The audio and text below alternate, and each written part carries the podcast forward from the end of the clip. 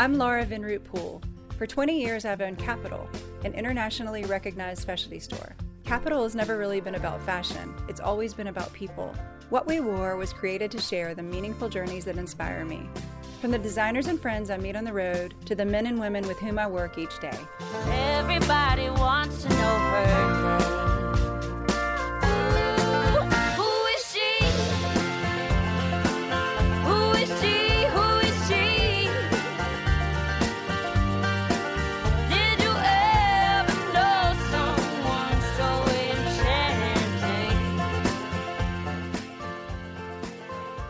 Runberg is a former buyer at Brown's, Barney's, and here at Capitol.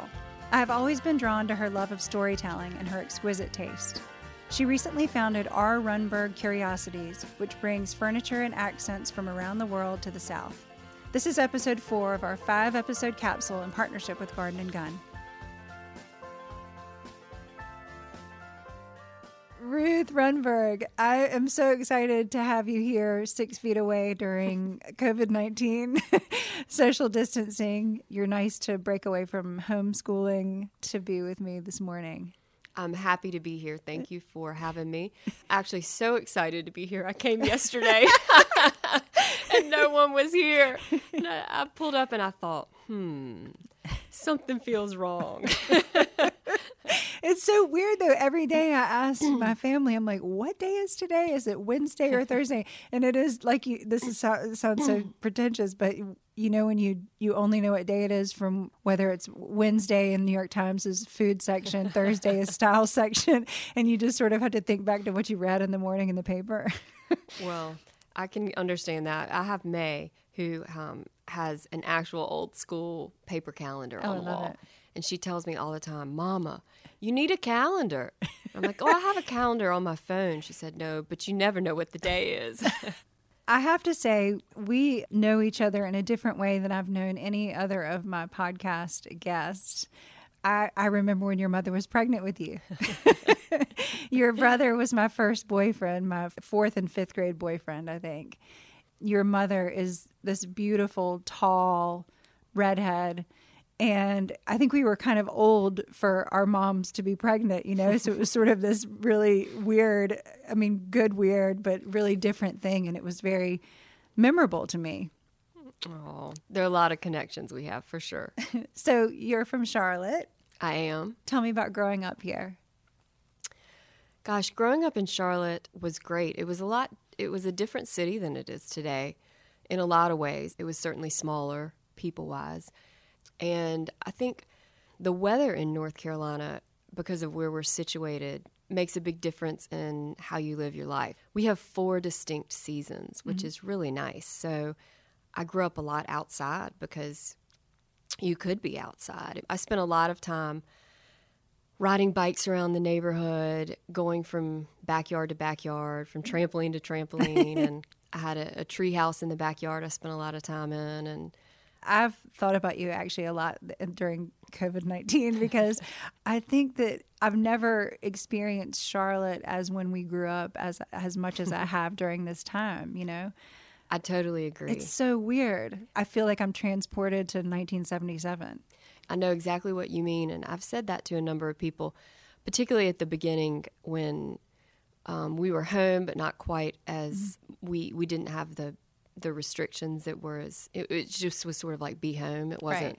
be home and be away from people, and Right. so all the kids were out riding bikes, and neighbors were out walking, and it was just delightful. It occurred to me that it's because we're all so scheduled now, Yeah. and we weren't when we were growing up. Maybe you, you had I had ballet once a week and you know church choir and handbells once a week or something, but um, you didn't have activities and people were outside. So Yeah. that's one thing that's really nice. Has been really nice about people slowing down and having having less to do mm-hmm. outside of just being home and I think one of the things I've noticed is that one, I'm not tired, which I've, I think I'm just like constantly tired from my job and trying to just balance, I, not balance, but like be a wife, be a mother, be a business person, travel, not be jet lagged. I mean, all those things. I feel like I'm tired all the time. And I think it's the first time in 25 years that I've not been tired. And so I listen and I really hear what everybody's saying to me. And I think that that feels really different. And that's pathetic, but it's true. you know? And, and I think my family has gotten along better than we ever have just because I'm, I think I'm really listening to what they're saying. Well, I guess you're not having to think forward to what you're going to be doing next, or Yeah. There's there's just less clutter in your mind. There's less mm-hmm. less pressure to go go go and do. I mean, you maintain an incredible schedule. I think particularly for me, I'm I'm not great at changing gears between being a mom, being a small business owner, all the different things that being a wife, being a friend, being You um, always said that's you- challenging for me. You always said you were not a great multitasker, and I'm not. My husband says nobody's a good multi. I mean, it's, he said it's not possible to be a great multitasker. It's, It's- not. It's not fair. It's very taxing on me, and I Because, feel like well, I don't do you're also- anything well. well, you're such a perfectionist, I think, and so I think that you, yeah, you want to do everything the right way, and I think that's hard when you're doing multiple things at once. Well, I've tried to work on work on that. I, I perfectionism is is a, a gift and a curse. It's really a curse, actually. It's not a healthy way to be. But I think that I've tried to be more comfortable as I've gotten older with being messy mm-hmm. and not letting what is it? Don't let great get in the way of good Yeah, and being a little bit more relaxed about the standards I set for myself. You can't do everything really, really well. Mm-hmm. So I think you have to pick and choose how you spend your time. I, I think quarantine's been great for that too. I mean, I've given myself so much more grace than I usually do. I love your parents. You have very creative parents. Tell me how that influenced you. oh gosh, they are. They are so creative and they love you. we do love each other. my dad is is very creative with building and planting and my mom is also very creative. She could sew anything. She made a lot of my clothes when I was growing up. She was in the buying program. She was. She was in a buyer training program um, in Birmingham She's from Alabama. when she was in her 20s. She's from Alabama. Yeah. And um, she has a great eye. I, I think I honed my eye for quality early on because I spent many, many hours trailing behind my mom at TJ's and Marshall's and Loehmann's and um, all her haunts. Um, she could zero in on the find on a Mm-hmm. rack back when there were still truly finds at Remember those how awesome Loehmann's was? Oh my beginning? gosh. That was insane. she could really zero in on the best piece on the rack that was the highest quality and And and you also had you have good genes from your aunt Jane, who has wonderful taste too. oh yes my aunt my aunt june June, excuse yeah me. Yeah, I have an aunt jane too Oh, actually my mom's one of six Oh, I forgot. She is one of six. my aunt june you have met she's something else they broke the mold after her and What she was her style like? Tell me about her.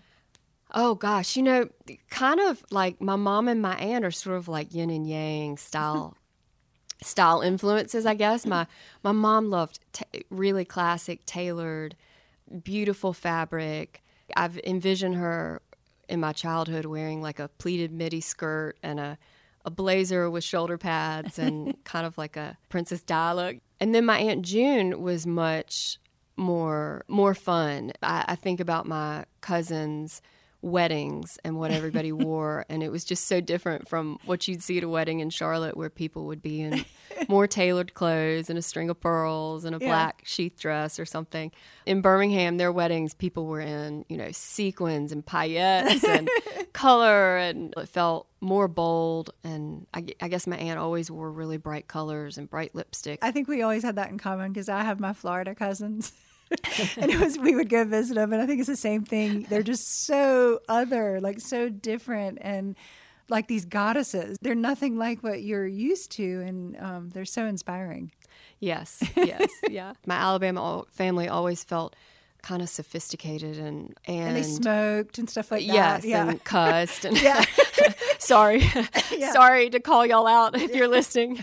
Um, growing up, I definitely I was definitely influenced by both, and you know, my mom also I'll say was really good about underscoring the need to be appropriate and be respectful and to make sure that y- you thought about what you're going to and that what you're wearing is is going to be the right thing and And the right of the audience. I mean, Right. appropriate. when in Rome. I think that you're unusual in fashion. You came from finance and moved into fashion, which I don't think that typically happens.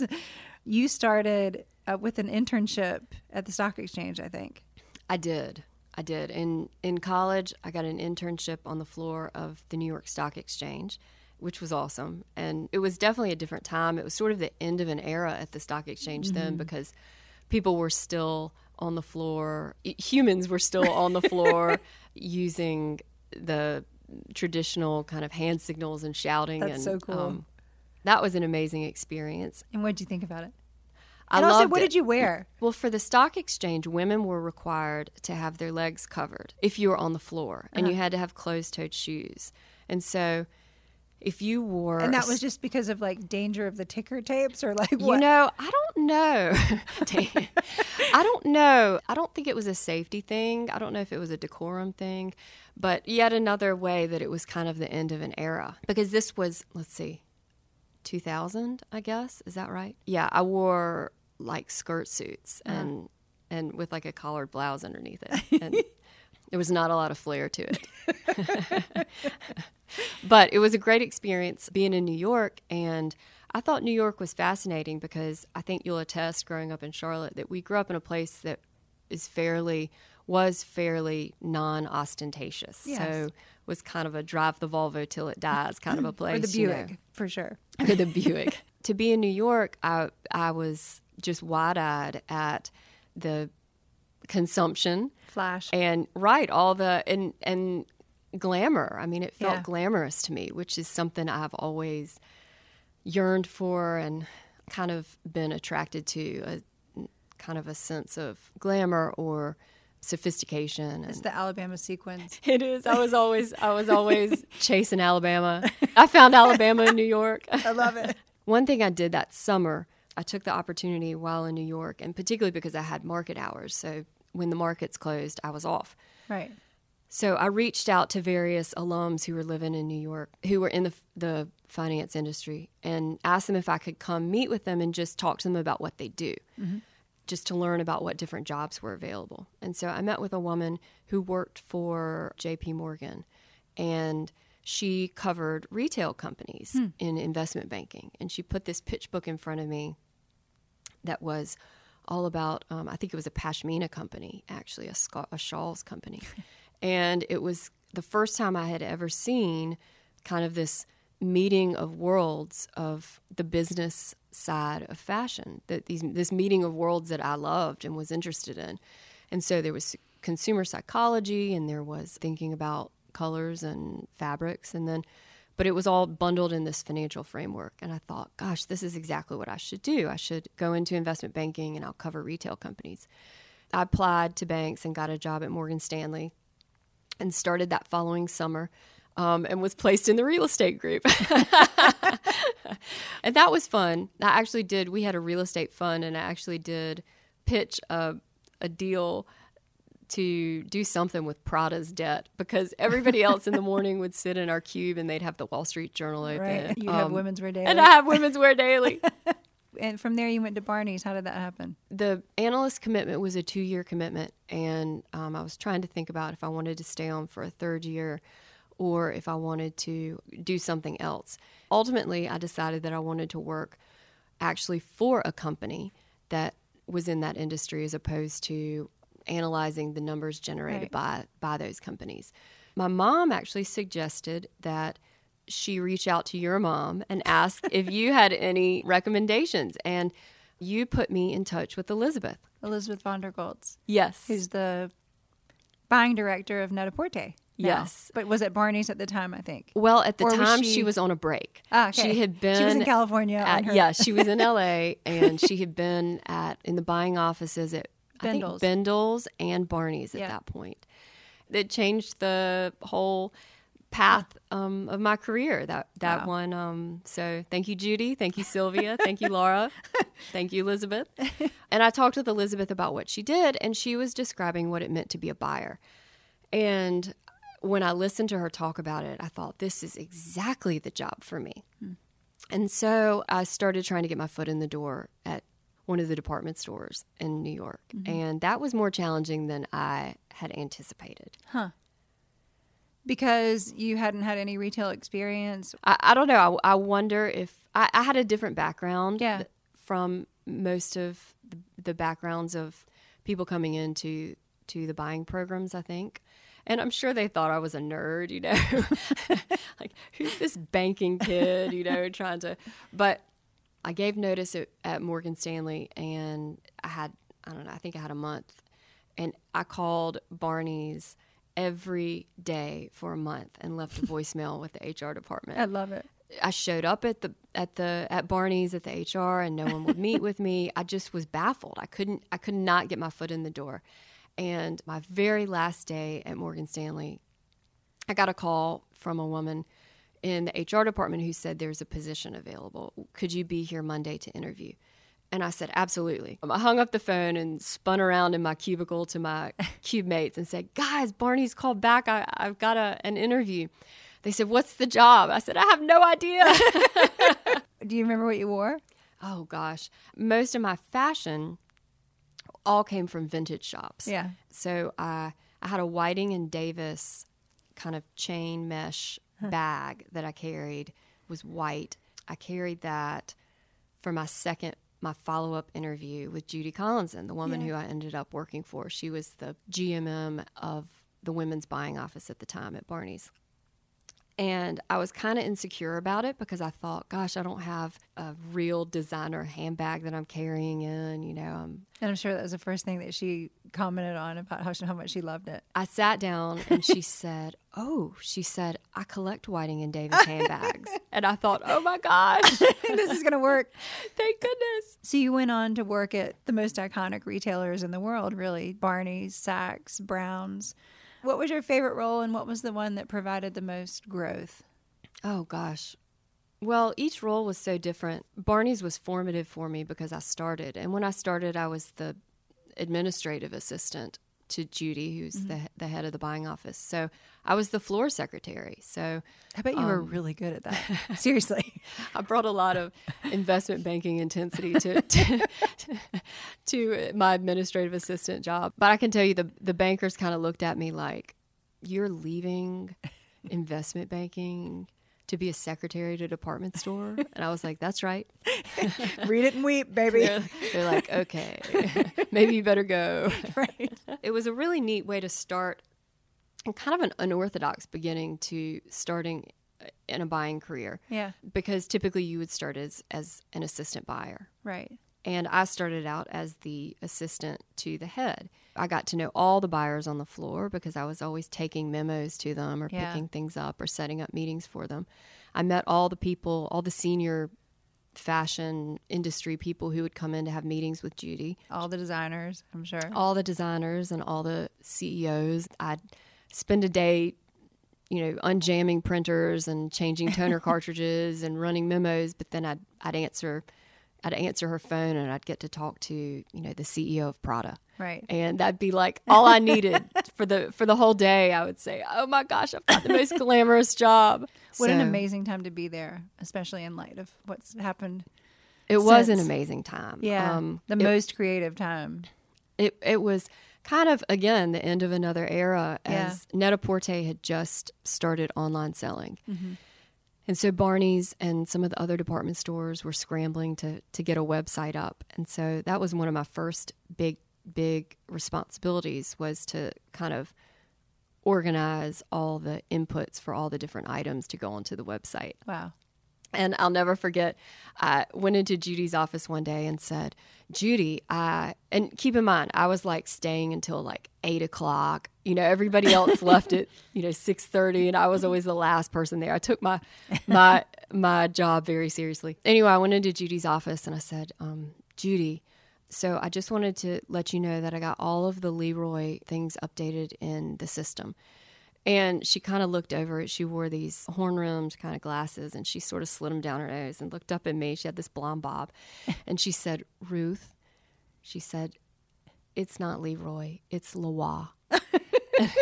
and I started laughing. And I, I she thought, laugh? mm, Leroy. That sounds a lot better than Leroy. I mean, L E R O Y. Where I'm from, you'd say Leroy, right? Leroy, Leroy. She said, Ruth, it's Leroy. So, so I signed up for um, elementary class. French classes after that. From Barney's, you moved on to Saks, and your first buying appointment. You don't have to say who the designer was, but I love the story you tell that you were doing the calculations before the appointment to see what the sell through was. Is this the one where I was noticing that we we had lost money season after season with this? You, you it was like a negative. It was not a zero percent sell through. It was like a negative fifteen percent sell through or something. It was something yeah, crazy. it was something crazy, and uh, uh, but our buys were planned up or Right, something like exactly, that. Yeah, Exactly. So I had these massive spreadsheets filled with like the Data. smallest numbers you've ever seen printed out. I was reading through this multi-page document and and trying to understand the the business with this one particular partner we had before we went into before I went into the meeting the next day with the senior buyer. It was one of those deals where I was I was like, so I was trying to move the decimal over two places, thinking like, is this a percentage or is it you know Right. something is something's not making sense. And so I looked at it and looked at it and I thought, no, I think this is an error. And I went into the woman I was working with and, and, and said, you know, I think I found an error in this. And it just doesn't make sense that we would have had, you know, this poor of a performing A zero percent sell through. and yet we're the planned to buy more this season. And she kind of looked at me like, you know, come on, Get with the girl, program. you know. and that's the first time anybody said to me, "Well, we're partners, and we expect the designer to share in the Loss.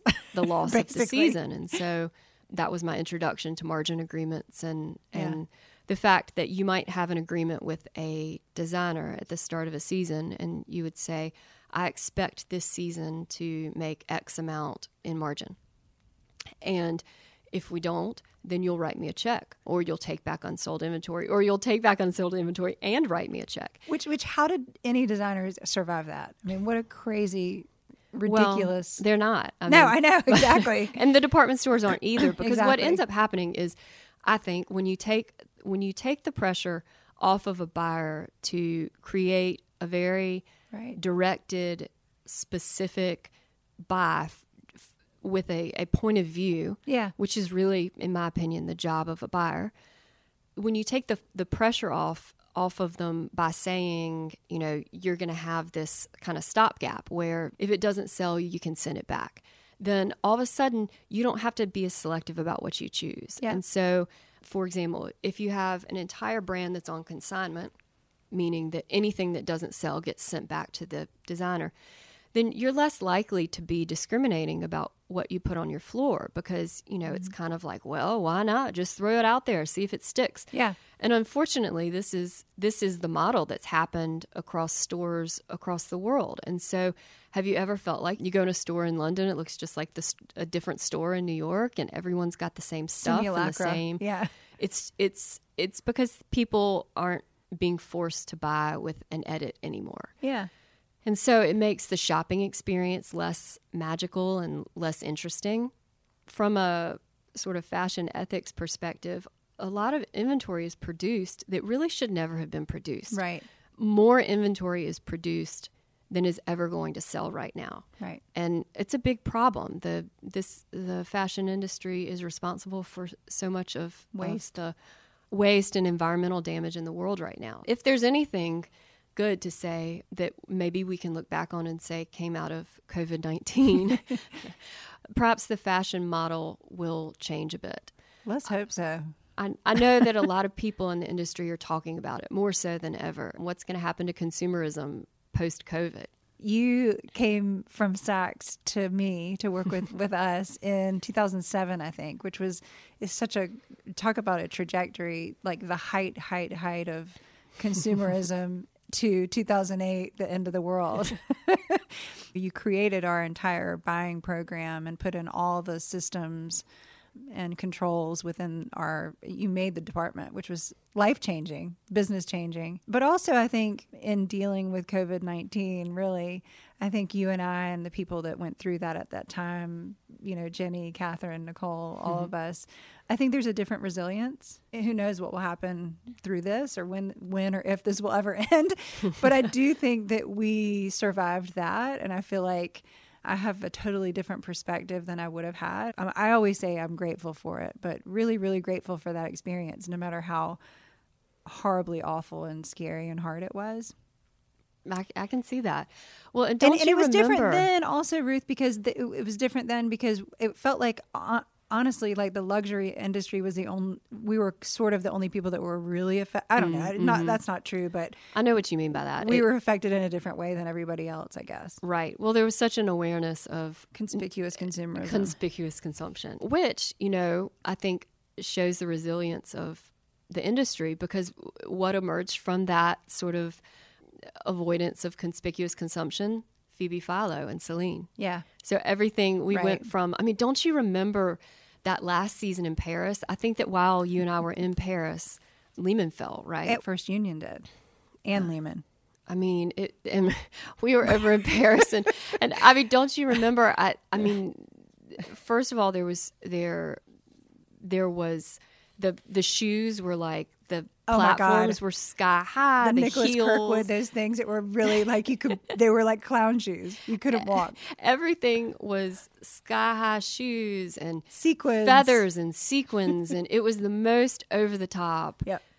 decadent kind of Ridiculousness. last hurrah that everyone was wearing. I, I specifically remember in the middle of the day in Paris walking across Place Vendôme with you and seeing people literally dragging furs behind them.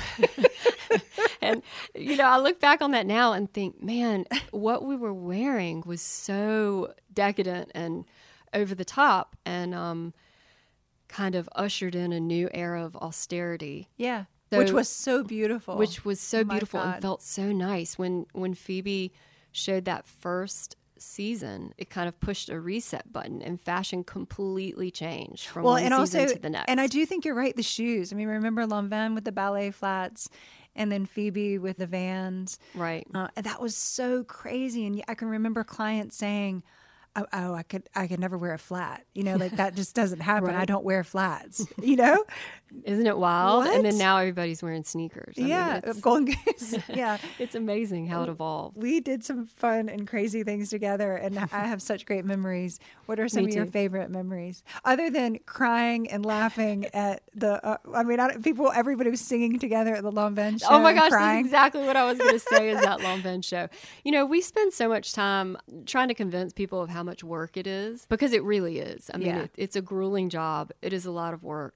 Many people start in fashion and don't continue because it's a hard business. And Yeah. anyone who has spent you know longer than a few years in fashion knows how challenging it is and You for- have to be a warrior. you have to be tough. Yeah. But all that being said, it's also glamorous and it's also fun. It's all the things you think it is and more. Yeah. I do. I think about that Lanvin show a lot. That that was an amazing show. I wish I could remember the song.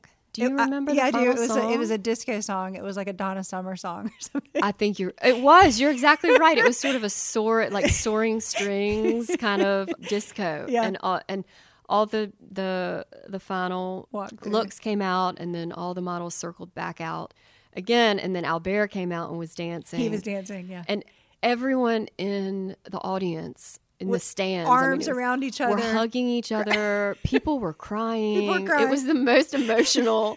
it was beautiful. It was I mean, it, so be- you know Albert at his height was just the most beautiful thing in the world. It really was. Yeah. Um, he was a master. And Oh. it was like this moment of the lion lying down with the lamb. I mean, I remember also um, the Marc Jacobs show when he used to show in the armory Yeah. near near the Indian restaurant we always went to Oh before. yeah, yeah, yeah, downtown, yeah. And we were waiting for the show. and we- We hung out with Russell Simmons Yes.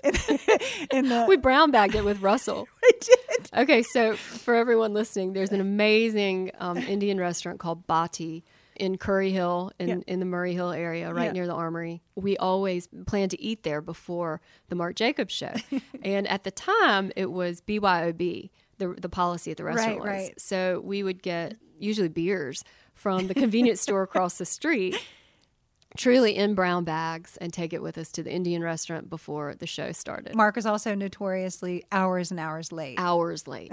and so you you know you could pop out and go see if it looked like things were moving along and if not like come sit back down have some more naan have a sip of your beer and somehow we met russell simmons like in the Yeah. convenience store right Yes. in the bodega in the and, bodega and hung out with him. For, and I and think went to the show with we him. sat on the curb and drank beers in brown bags. I remember the show, maybe the first show after the recession. It was like the Yeah. spring after the recession had been in the fall, and it was so ethereal and beautiful and hopeful. Yeah. It's a, it's amazing how the shows can carry so much emotion. Well, and there's such a reflection of the times. Absolutely. What is great taste to you? Oh gosh, to me, taste is just so personal. I think trends are interesting, but what I think is more interesting is how people interpret them and make them their own. Yeah. Taste to me is not necessarily I you know anybody can look can buy runway look number 17 from head to toe, but what what has always been interesting to me is mixing one element of it with something, you know, old and something you've dug out of the back of your closet or your beloved pair of jeans and kind of creating this mashup of things that that turns it into your look and your style. It's been so inspiring to watch you start your business, R. Runberg Curiosities. Will you tell me about the business and why you started it and tell me about it?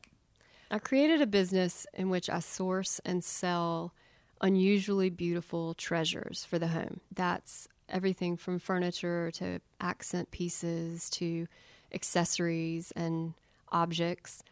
The curiosities part, really, I know it sounds like I sell, you know, specimens floating in jars or something, but to me, a curiosity is just something that has a story Yeah. behind it. And most of what I buy has a really interesting story, whether it's about who made it. Mo- most everything that I carry is made by human hands and was difficult to make, is unusual or rare, hard to find.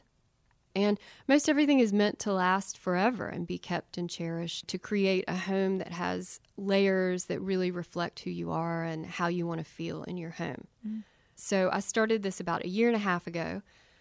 I wasn't sure how it would go. I'd never I'd never bought interiors before. I think by the end of my career in fashion, I had bought everything that you you could buy in fashion from jewelry to shoes to bridal. I was excited to try something new and um, I went back for my first market. I went to Maison Objet in Paris, which I'd always wanted to go to Yeah. and even had had tickets to go to at one point and and it fell through um, when I was working at Browns.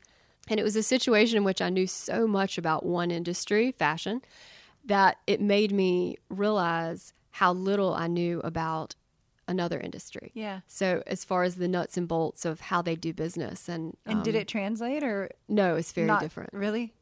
Even just the pricing, there's no wholesale and retail. There's Oh. typically they talk in terms of discounts and a discount from from retail or net.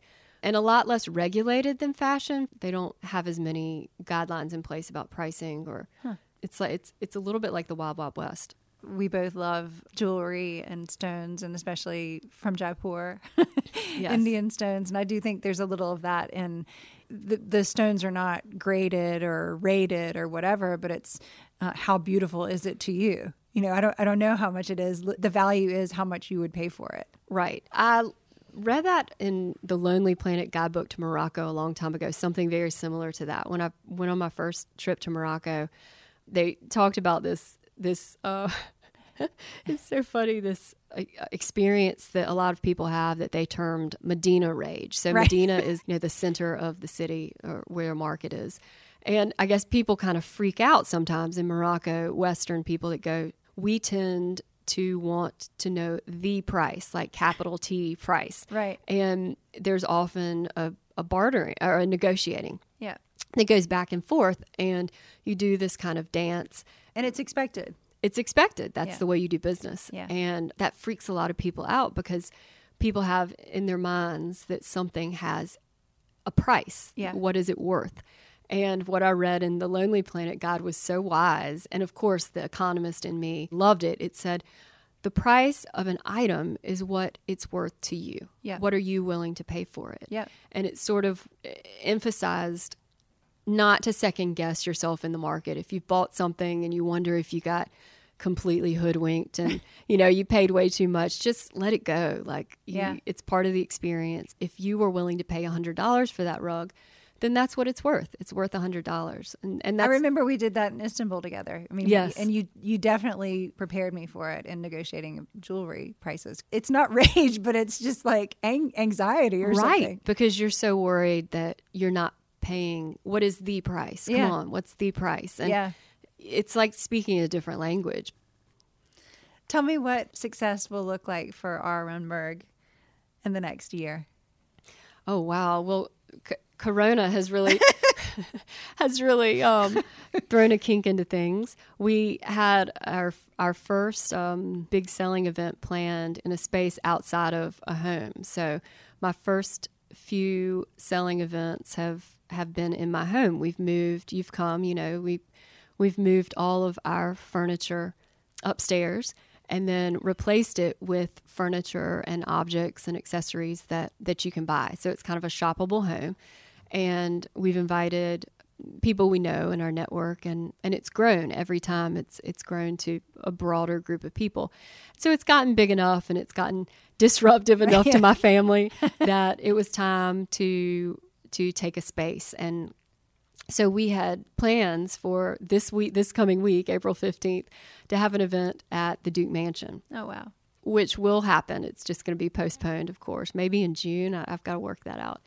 We have really exciting things planned, and I have uh, so much beautiful inventory to share and to show. But Yeah. for the time being, things are going well. Yeah. Very well. And very, very beautiful. This episode is in partnership with our friends at Garden and Gun. What's your favorite thing about the South? Or your favorite thing about being Southern? I'd have to say it's just the the way that we engage with each other and with other people.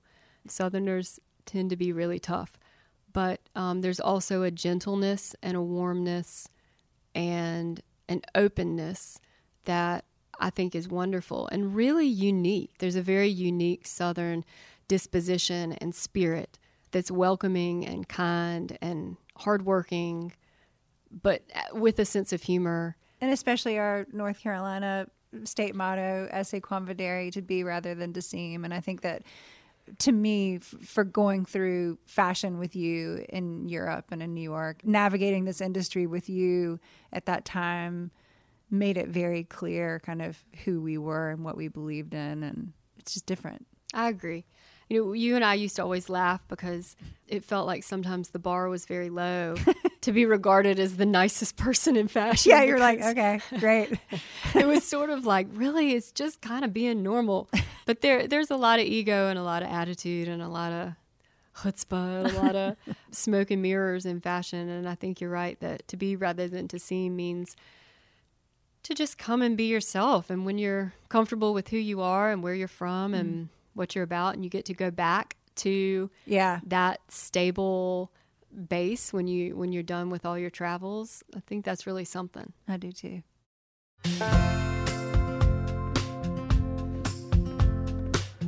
Ruth, tell me what you wore to the prom. Oh gosh, I wore a strapless short dress, which was kind of radical because everyone was wearing long Yeah. gowns. Was it Victor Costa? No, no, it wasn't. It was bronze, sparkly, and it was 1997. So it was kind of like we were moving into that Kate Moss. There was like the Seattle um, influence grunge. and right. slip dresses and you know Carolyn Bessette Kennedy and we were sort of moving into that 90s or I guess we're moving out of the 90s look and so this was a strapless kind of sheath dress that was above the knee and it was um, really thin and kind of straight but kind of fitted and yeah, that was it. It, it had What was the sparkle. It had a mate- oh my gosh, it was actually kind of gross. It was like a it was like some kind of lurex blend, but it was really pretty. It didn't feel great, but it was really pretty. And I had big pearl pearl clip-on earrings that had a pearl like teardrop hanging from them, really chunky. Yeah. And I had strappy shoes That were bronze? That were bronze. Love it. hmm And I had a little clutch that I have to this day that it was beaded. I bought it at one of the department stores in Charlotte. It was the whole thing was covered in beads and it was a um, a leopard print. I love it. Yeah, it was kind of a radical look. It sounds really pretty. Thank you. I love being with you. It's been so delightful. What We Wore is produced by Capitol and Balto Creative Media. The original song, Someone So Enchanting, was composed and performed by Britt Drozda.